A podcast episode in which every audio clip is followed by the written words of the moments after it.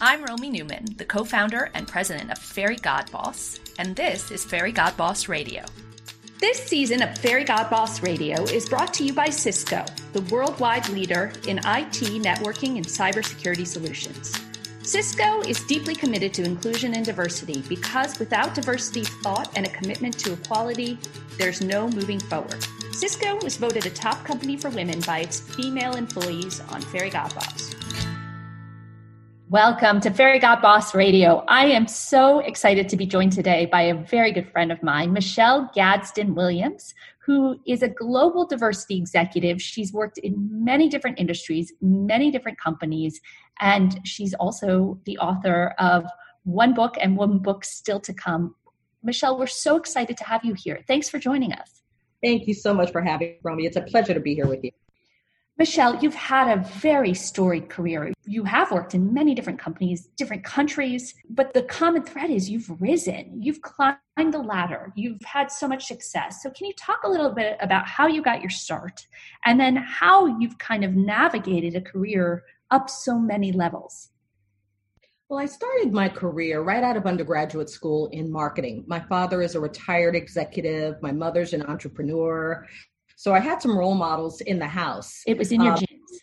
It really was. And, you know, my father with the tailored suits, and I would watch him work at the dining room table in the evenings and all of that. And I was just so enamored with, you know, what he was doing and the people he was leading. And, you know, he worked for a company called TRW, and he was there for almost 40 years. And I was just so enamored with the work that he did, the impact that he had on people and the business and business models. And I would see him, you know, design these processes and things. And I was just so enamored with all of that. I said, if I had a career, I wanted to do something along those lines. So I knew whatever I did was going to be in corporate America because that's what I knew. But also, I wanted to do something with impact and meaning.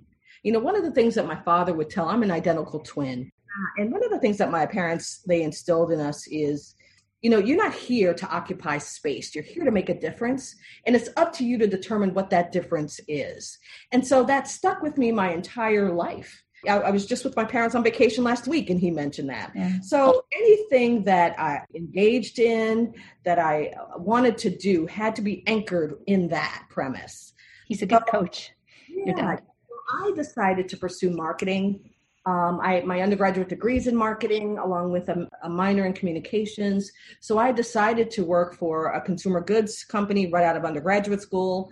Did that for a few years. Yes, it was great, but I still didn't feel fulfilled.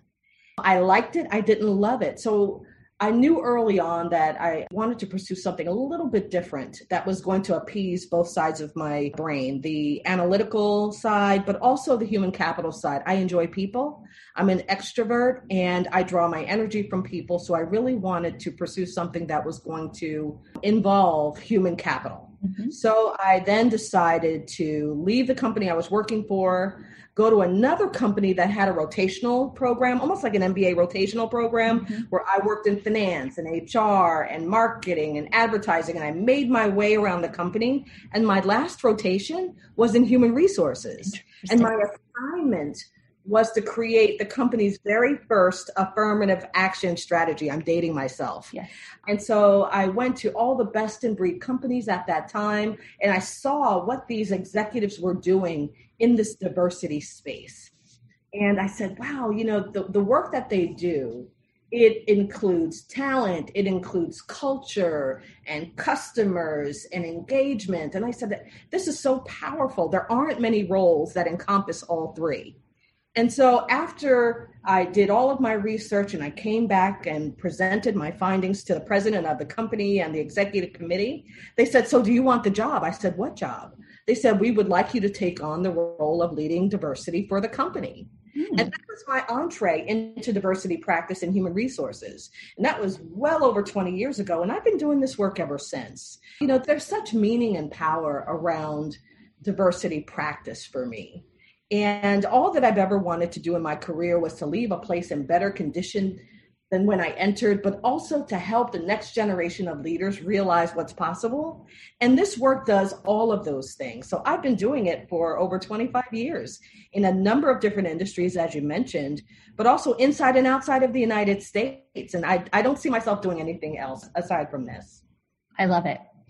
It sounds like you're sort of like a fix it lady. You like to go in, kind of transform, and then jump to the next opportunity how do you know when it's time for the next opportunity? And how do you mobilize to get yourself noticed for the next opportunity?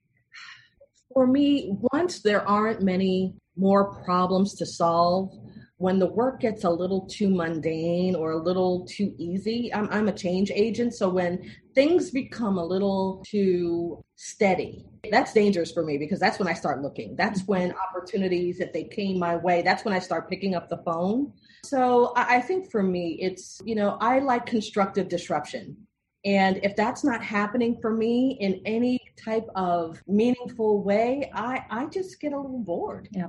And so I, I, look for the next opportunity that's going to engage me in a way that's meaningful for me and for the organization. Yes.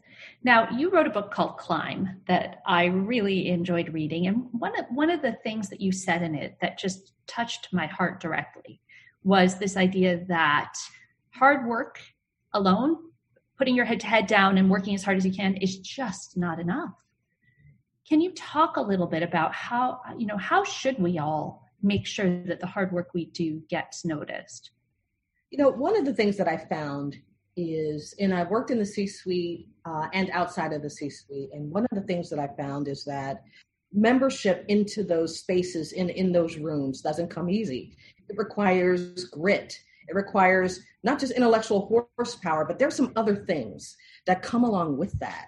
And, and so for me, it, it was about cultivating, maintaining, and sustaining relationships with others who were going to help me to realize whatever my North Star was, but also give me some very candid feedback along the way. So, mentors and sponsors and building relationships with your colleagues, you know, how important yeah. is that?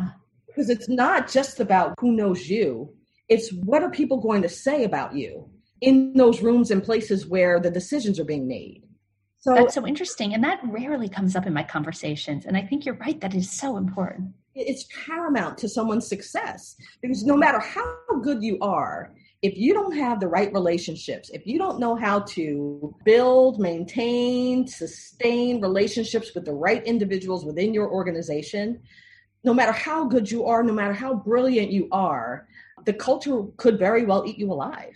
And you may or may not survive because, again, intellectual horsepower is not the only ingredient to your success. It, there are other things coupled with that that will ultimately uh, determine you know how successful you are in those organizations. So I, I, think it's critically important that you maintain and sustain those relationships. I said you know i talked a little bit about mentors and sponsors. Critical. Like I, I i think of my mentors as my personal coaches. I think of my sponsors as my sports agent. You know you want these people talking you up in these rooms where stretch assignments are being discussed where promotions are being discussed.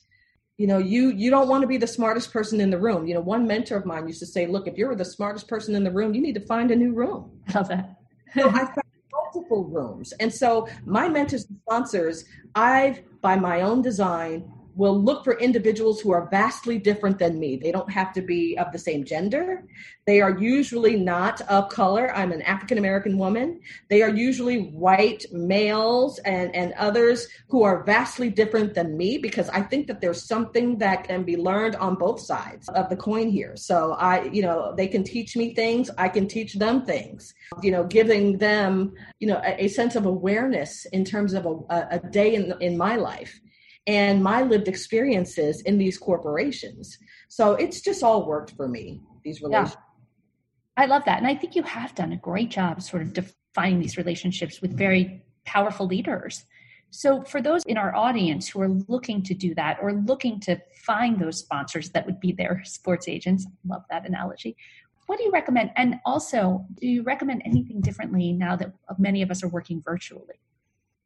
I'd say look for someone who there has to be at least a commonality, something that connects you to that person. You know, either they are an exceptional orator, they can present like no one else can, they are exceptional on the analytics, they understand the business very well. Look for that one connection point, one commonality. So when you sit down for the first time, it's not awkward. Yeah. Right. Establish what it is that you want out of that relationship up front you know you do you want to upskill yourself and learn executive presence or gravitas or learn the business a little bit more or understand you know r&d or whatever it is you know make sure that your expectations are in alignment with the objectives that you're setting for yourself. I think you should also choose someone where you can cultivate a relationship with that individual but it's not a forced type of relationship. It I mean. feels more natural and right. Natural. It feels. If you go to lunch together, it feels comfortable. Exactly, because it is a two way street, and also you want to make this person proud. Mm-hmm. This is the person that you don't want to disappoint. Yeah. So make sure that you're living up to the expectation at the end of the day. And so now you have achieved this extraordinary position. How do you think about passing the hand back and sponsoring and mentoring other women and men for that matter? No, I, I pay it forward. I would be remiss if I sat here and said that, you know, my quote unquote success has been by, you know, my doing alone. I have had mentors and sponsors and people who have had nothing but my best interest at heart who have carried my bucket of water in these rooms where it counted, who will call me on the carpet and give me not just the feedback that's good, but they will give me the constructive, hardcore feedback in terms of, okay, this is what you need to do differently. Yeah. I've appreciated that, that these individuals have taken the time to invest in me and so I've been able to pay that forward with other women and other men uh, too, but primarily women. Because, you know, we've, you know, there are many statistics out here. We've been over mentored and under sponsored in many cases. Yes, I think that's such a good point. I believe it's my indelible responsibility to ensure that other women are succeeding, that they feel covered and they have a champion and an advocate and someone who's going to have their back. So yes. I pay it forward any chance I get. I love that. Tell us about a mistake you made along the way and what did you learn from it?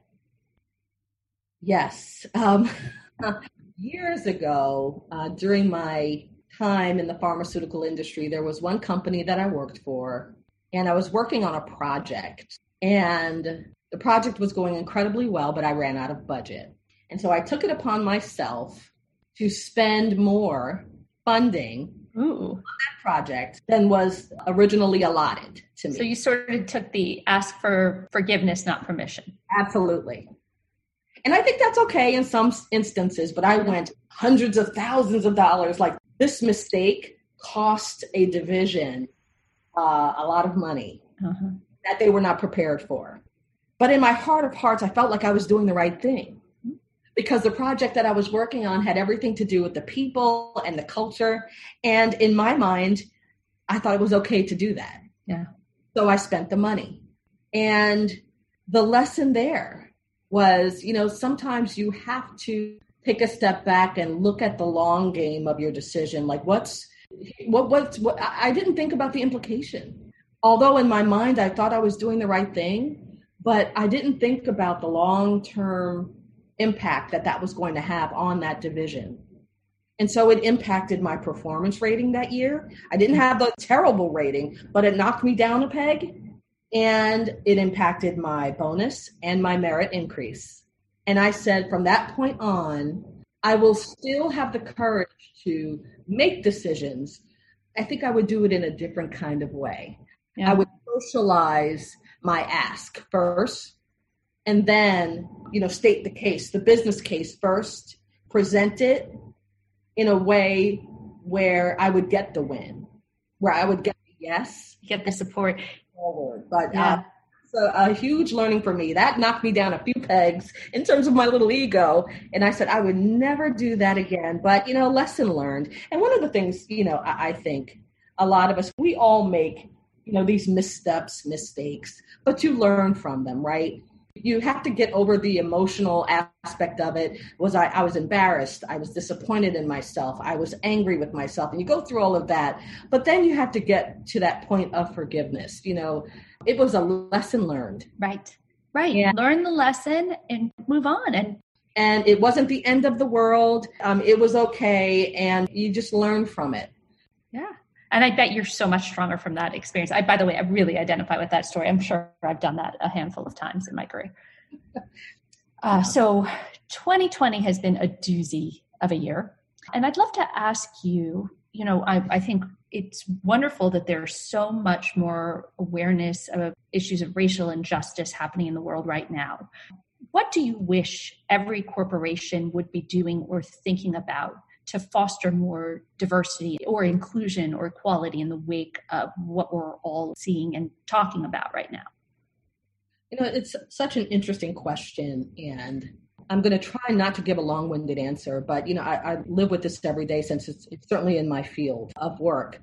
You know, the recent wave of incidences that have occurred over the past few months, years, you know, from George Floyd, and uh, I, there's been more pledges. Companies have been doubling down on their programming. I receive more calls about diversity officer roles than I ever have. I bet. In my career, in 30 years. And the question that I keep asking myself is what's changed? You know, mm-hmm. what's different? But what, what I think everyone is starting to understand better is that what's happening in society the systemic racism that's going on can certainly seep its way, and in some cases has made its way into these organizations. And a lot of the racism that's been talked about in the past is a lot more covert. So I think a lot of us are a lot busier than we need to be. You know, we are having conversations, we are creating internal and external communication plans. Everyone's allocating millions of dollars from a philanthropic perspective and having, you know, we want 30% more hiring of people of color. I mean, all of this is happening.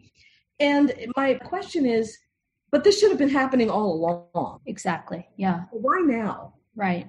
And so I, I just think that there is finally an acknowledgement that the disparities that we talked about from a race racism perspective, if it's bias or discrimination or the marginalization of people, that all of this has existed in our workplaces, unfortunately, for years. Now we are starting to name it and call it and not sugarcoat it. But we have to get to a place of solutions mm-hmm. and boldness in terms of how we talk about racism or anti racism. So I think a lot of us are in this place of disrupting some of the patterns that we're seeing that require deep listening and learning without judgment or defensiveness that we're finally are starting to take in the data and to take action and i think a lot of companies are now also starting to get a lot more specific about the actions that they're taking. Metrics performance. Exactly. And some of the abstract statements that you know we've heard in the past are now are meaningless. And so employees are certainly attuned to the differences between political statements and real commitments. And so i just think that now we're starting to see the tide turn. And we're now starting to see people deal with the discomfort of being unpracticed about talking about racism and we're starting to see opportunities for managers to reflect and to talk about race and racism in a way and to accept their discomfort and to push through it. So, and, and more accountability we're starting to now see.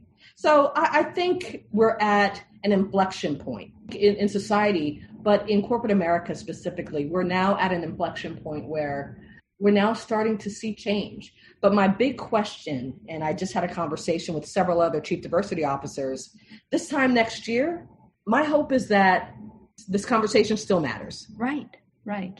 That the funding doesn't dry up, that the philanthropic efforts are still robust, as what we're talking about now. Yeah. It'll be interesting to see what happens a year from now. Exactly. And it, it is hard because progress isn't doesn't come fast yeah. right? So you you can't just throw some money at it and then move on. We have to really stay the course. Absolutely. Progress happens over time, not overnight. That's right. As we're now seeing, but we're definitely at this inflection point, as I mentioned. And I love this idea that we all have to just be much better at accepting the discomfort, Absolutely. right? You know, I know this is a loaded phrase, but leaning in to the discomfort. Absolutely. Yeah leaders who aren't diversity practitioners or change agents to be expert at having this conversation. And it's a courageous conversation to have. Yes. I give points on the board for just wanting to have that dialogue with their teams. You don't have to be perfect. You don't have to be practiced. Just having the conversation means the world to individuals that, you know, these incidences are impacting. Yeah, absolutely. Great advice. I want to turn a little bit to personal life, and I, I hope it's okay for me to raise. You live with a disease uh, that you carry with you. Can you talk a little bit about what it's like to have a global career in the face of having an illness? Yes, actually, I live with two autoimmune illnesses uh, systemic lupus erythematosus, otherwise known as lupus, and rheumatoid arthritis. Oh. And what I will say is 2006 July, to be specific, was a real turning point for me in terms of my life. That's when I received the diagnosis with lupus, and it was just this year when I received the diagnosis for rheumatoid arthritis. I'm so sorry. Thank you. And, you know, it's difficult living with these challenging illnesses. Life is not the same anymore for me. You know, constant pain, flares of headaches and joint pain and muscle aches. And it's almost like having a flu that just comes and goes. It never goes away.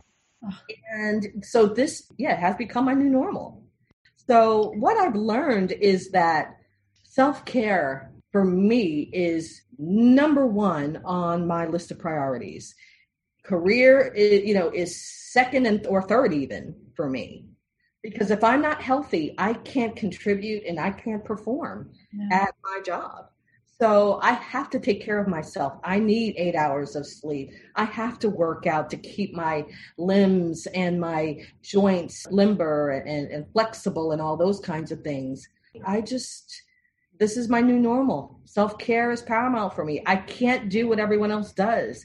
I can't burn the midnight oil, you know, oil like I used to or burning the candle at both ends. That doesn't work for me.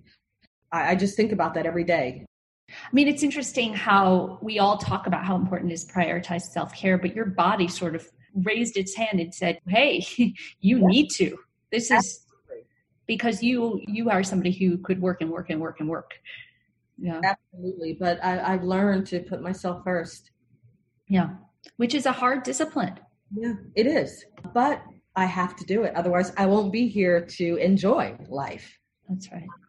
But, you know, in, in hindsight, in the beginning, when I first got the diagnoses, I kind of went into this downward spiral of, you know, why me? I eat clean, I work out, I do all of these things, and I don't have a family history of any of this. Mm-hmm. But at, at the end of the day, it's why not me? Yeah.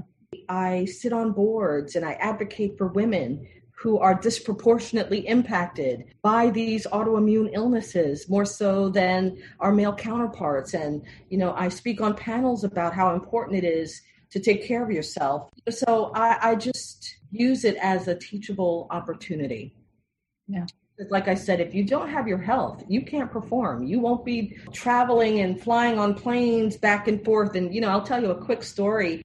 I was commuting back and forth to Switzerland every week for two years before I moved there. Right, right. Who does that? I can't even imagine.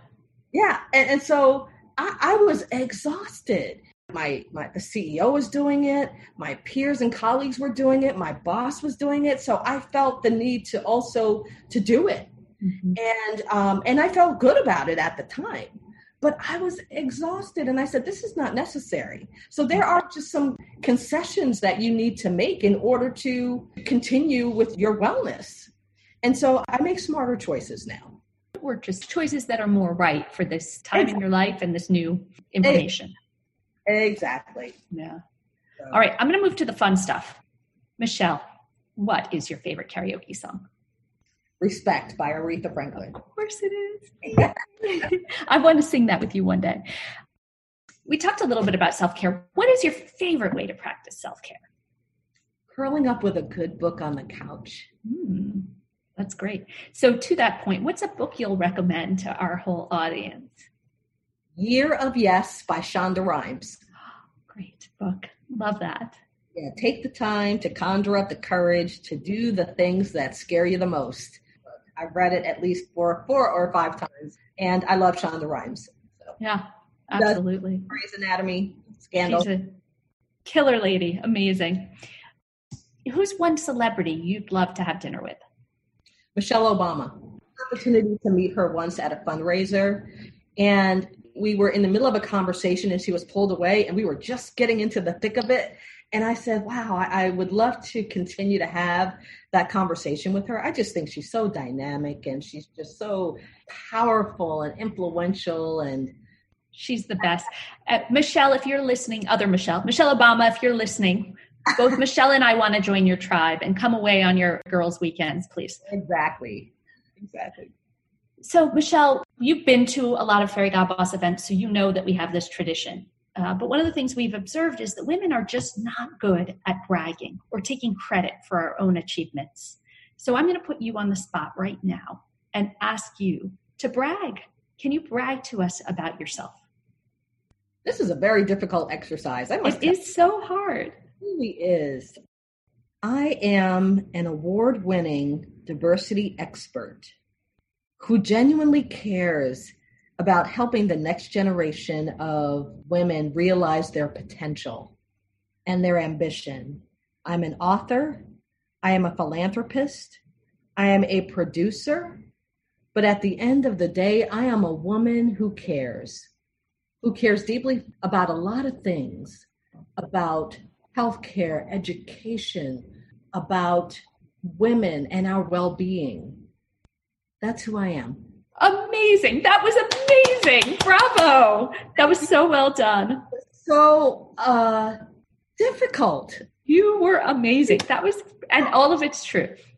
Thank you. Uh, so, t- to close, what is the number one piece of career advice you'd leave our audience with? If they all want to go out and rise up the way you have, what's the one thing you want to say? You belong in every room that you enter. Mm. Stand out, own it. You've paid your dues, you've done the work to get there. Now be comfortable in the seat that you're sitting in. Great advice. Michelle, this was phenomenal. Always so good to talk to you. Thank you so much for being here with us today.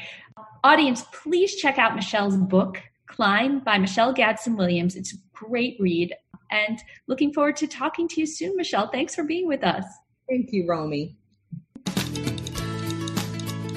Thanks for joining us today on Fairygodboss Radio. Don't forget to subscribe, rate, and visit us at fairygodboss.com. See you next time.